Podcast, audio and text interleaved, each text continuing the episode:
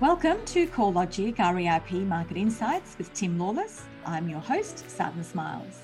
This is where you will get the most up to date information on what is happening across the country in the property market.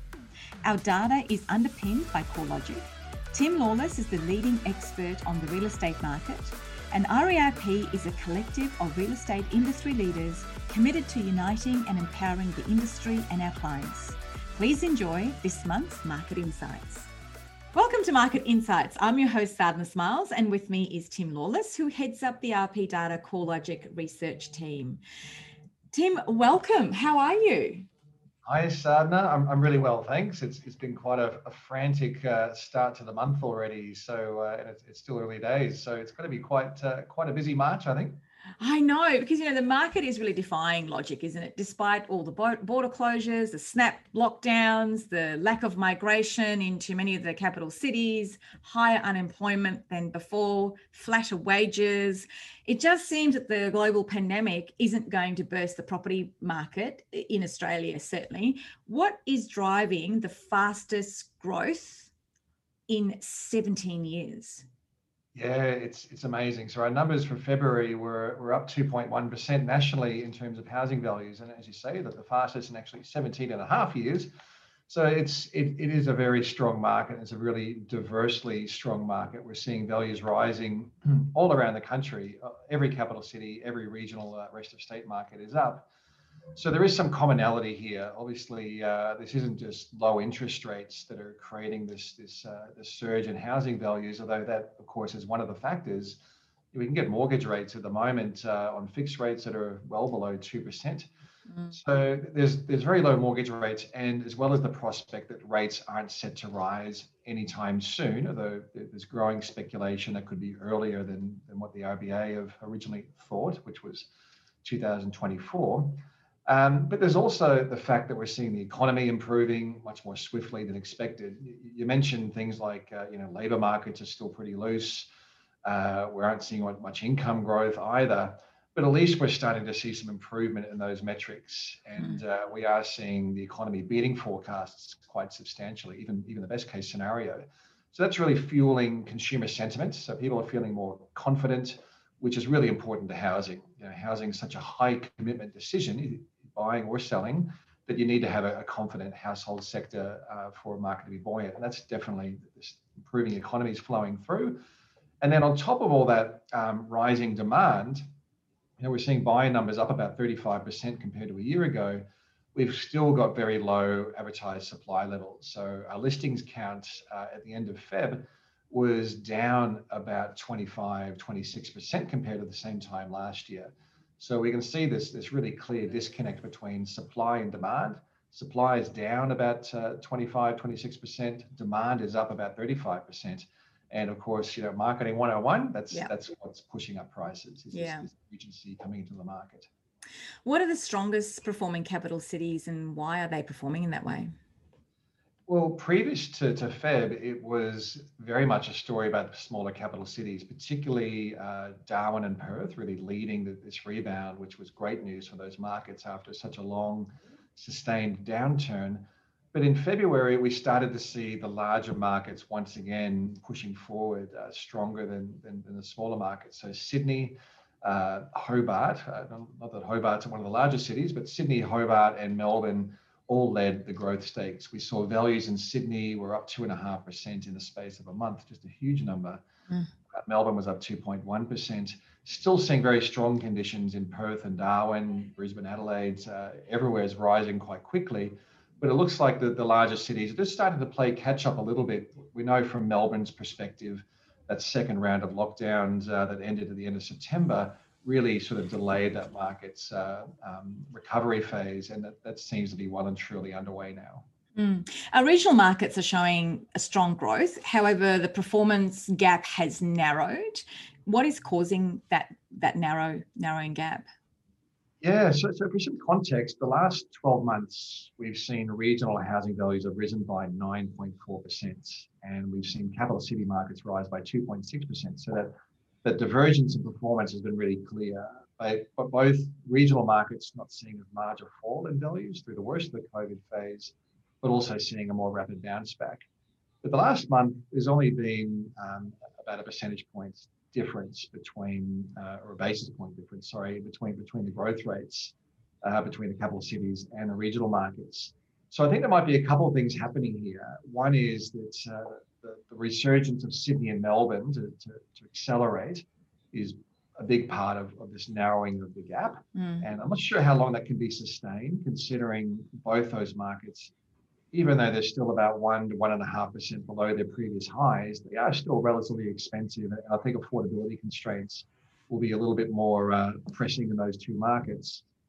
But I think also we'll continue to see some strength in those major regional centres, uh, driven by this this trend we're seeing of more people looking for lower density, lifestyle options. Um, all of those those major regional centres as well as a lot of the rural markets. You know, Mildura, for example, is is up around the top of the leagues tables at the moment, as we see a lot of those agricultural markets come out of drought and uh, really move on to a fairly rapid recovery trend as well. Mm, which is good to see for the regional markets, and you know, you hope you hope that that trend will continue for them. Yeah, absolutely. And I think for anybody in the regional markets, that they, they know that generally regional markets have voluntarily underperformed the capital yeah. So it's good yeah. for them to have time yeah. in the sun. There's been predictions I've been reading recently um, that they suggest that the market increase is is, is going to be in upwards of 20%. Um, is that really sustainable given everything else that's going on? Yeah, so it depends on what time frame we're talking about. So the, the latest um, forecast is coming out of, say, the Westpac economics team, for example, was a 20% growth 20%, rate of yeah. years. So 10, 10% um, in 2021 and 10% in 2022, yes. with a little yes. bit of change. Uh, you know, um, Perth and Brisbane, uh, from memory, were leading the growth stakes on their forecasts for this year, but then moving to the larger capitals next year. So, absolutely, I think this is entirely possible. Uh, if you look at the annualized rate of growth at the moment, keeping in mind sort of the national growth rate over the past quarter, a rolling quarter, was 4%. You can annualize that, and we're looking at uh, sort of you know, 16% growth in a year. I don't think that's that's realistic. By the way, I think we will see a, a slowdown of the rate of growth through the second half of the year. So when you consider that we've already seen a pretty decent start to, to the year, um, and say a fade of the growth rate through the second half of the year, a 10% growth rate looks uh, looks very doable to me, mm. at least mm. on a national basis, but with, with some diversity below the numbers. Mm. You mentioned earlier about the supply and demand pace that's happening at the moment, and low listing numbers certainly does favour our sellers. And, and you know there's a there's an element of first home buyers on the market at the moment and i would imagine they're having a little bit of fomo as well you know fear of missing out and and that might be pushing price points up as, as well what advice do you have for first home buyers at the moment well, I think for any any buyer, regardless of their first home buyers or non-first home buyers, it's you know buy according to your own circumstances and your budget, not to the market cycles. You know, it's it's really really hard to time a purchase to, to line up with either you know the bottom of the market, the growth phase, or, or right away of capital gain. I think for any any owner occupier buyer, it really comes down to you know uh, buying because of your own circumstances, not because of the, the state of the marketplace generally property ownership is going to be a long-term thing and you'll sort of go through cycles and uh, um, things will, will tend to even out through the ups and downs. But as you say, Sadhna, it is it is a seller's market out there. Uh, there is some urgency amongst buyers. So for those buyers that are you know serious and are ready to get into the marketplace, I think the best thing you can do is have your finance in order for starters. So to make sure that you can go in there with your best foot forward and you potentially don't have to put a finance clause in there just just improves your chances of, uh, of getting the property. And just be ready to act. You know this isn't the sort of market where you can deliberate a long time because somebody just comes in and, and buys that property uh, out from under you. So uh, yeah it's probably uh, just just be ready and uh, and find a property that, that's suitable for your um, circumstances the unit market is still weaker do you see this changing anytime soon well, probably not as a, as a whole. Uh, you know, the unit market is is extremely diverse. So I think there is going to be overall we will see units underperforming houses. But if we drill down into it, what's driving that is a weaker performance across inner city high-rise markets and a relatively resilient performance across more owner-occupier medium density style stock.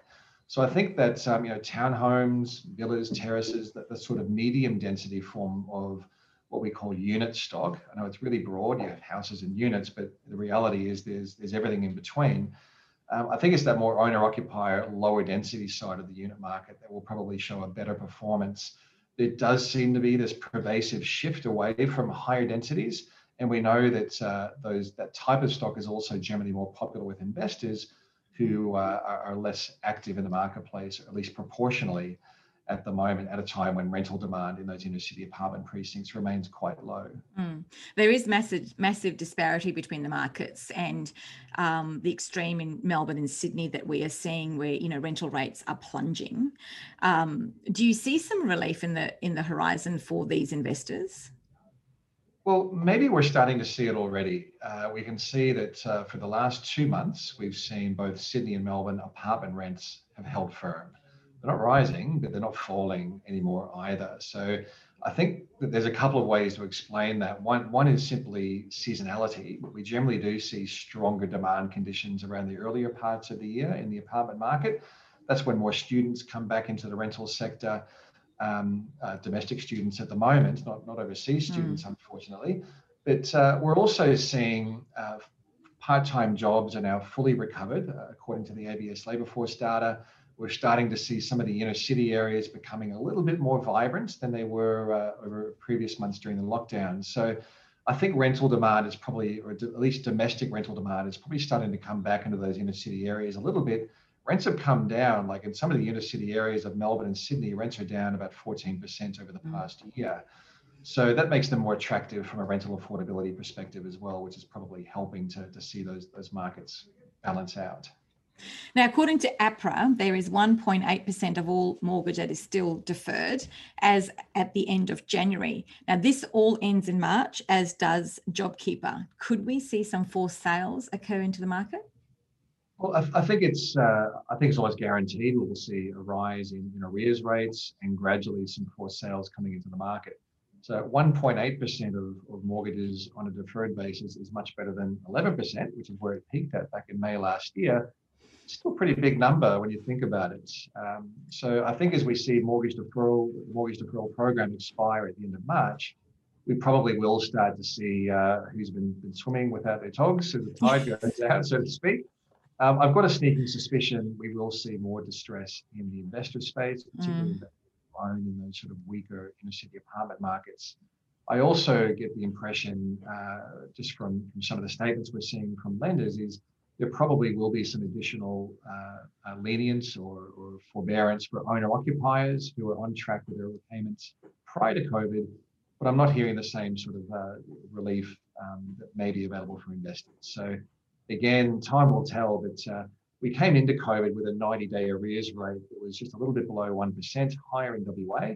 Uh, so I wouldn't be surprised if we come out of um, this, this deferral, deferral program with arrears getting up a little bit above the 1% mark. So certainly not catastrophic, but uh, yeah, we should expect there is going to be some, some uh, distress in the market. Mm.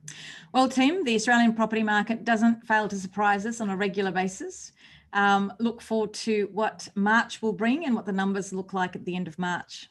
Absolutely. Interesting times. Interesting Thanks. times. Thank you for joining us. Please take a few moments to rate, review, and subscribe to our podcast. Until next time, stay safe and stay connected.